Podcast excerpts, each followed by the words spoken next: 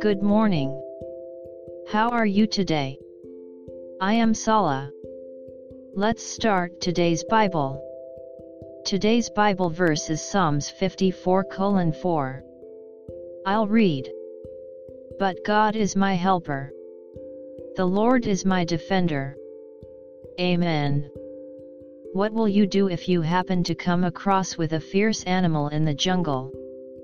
You will just give up, saying no hope, or fight it out somehow. In either case, you must be lonely to be by yourself.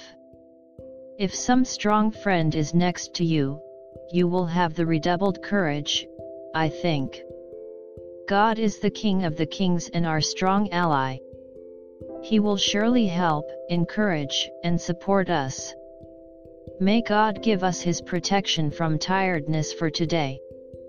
God bless you. See you next week.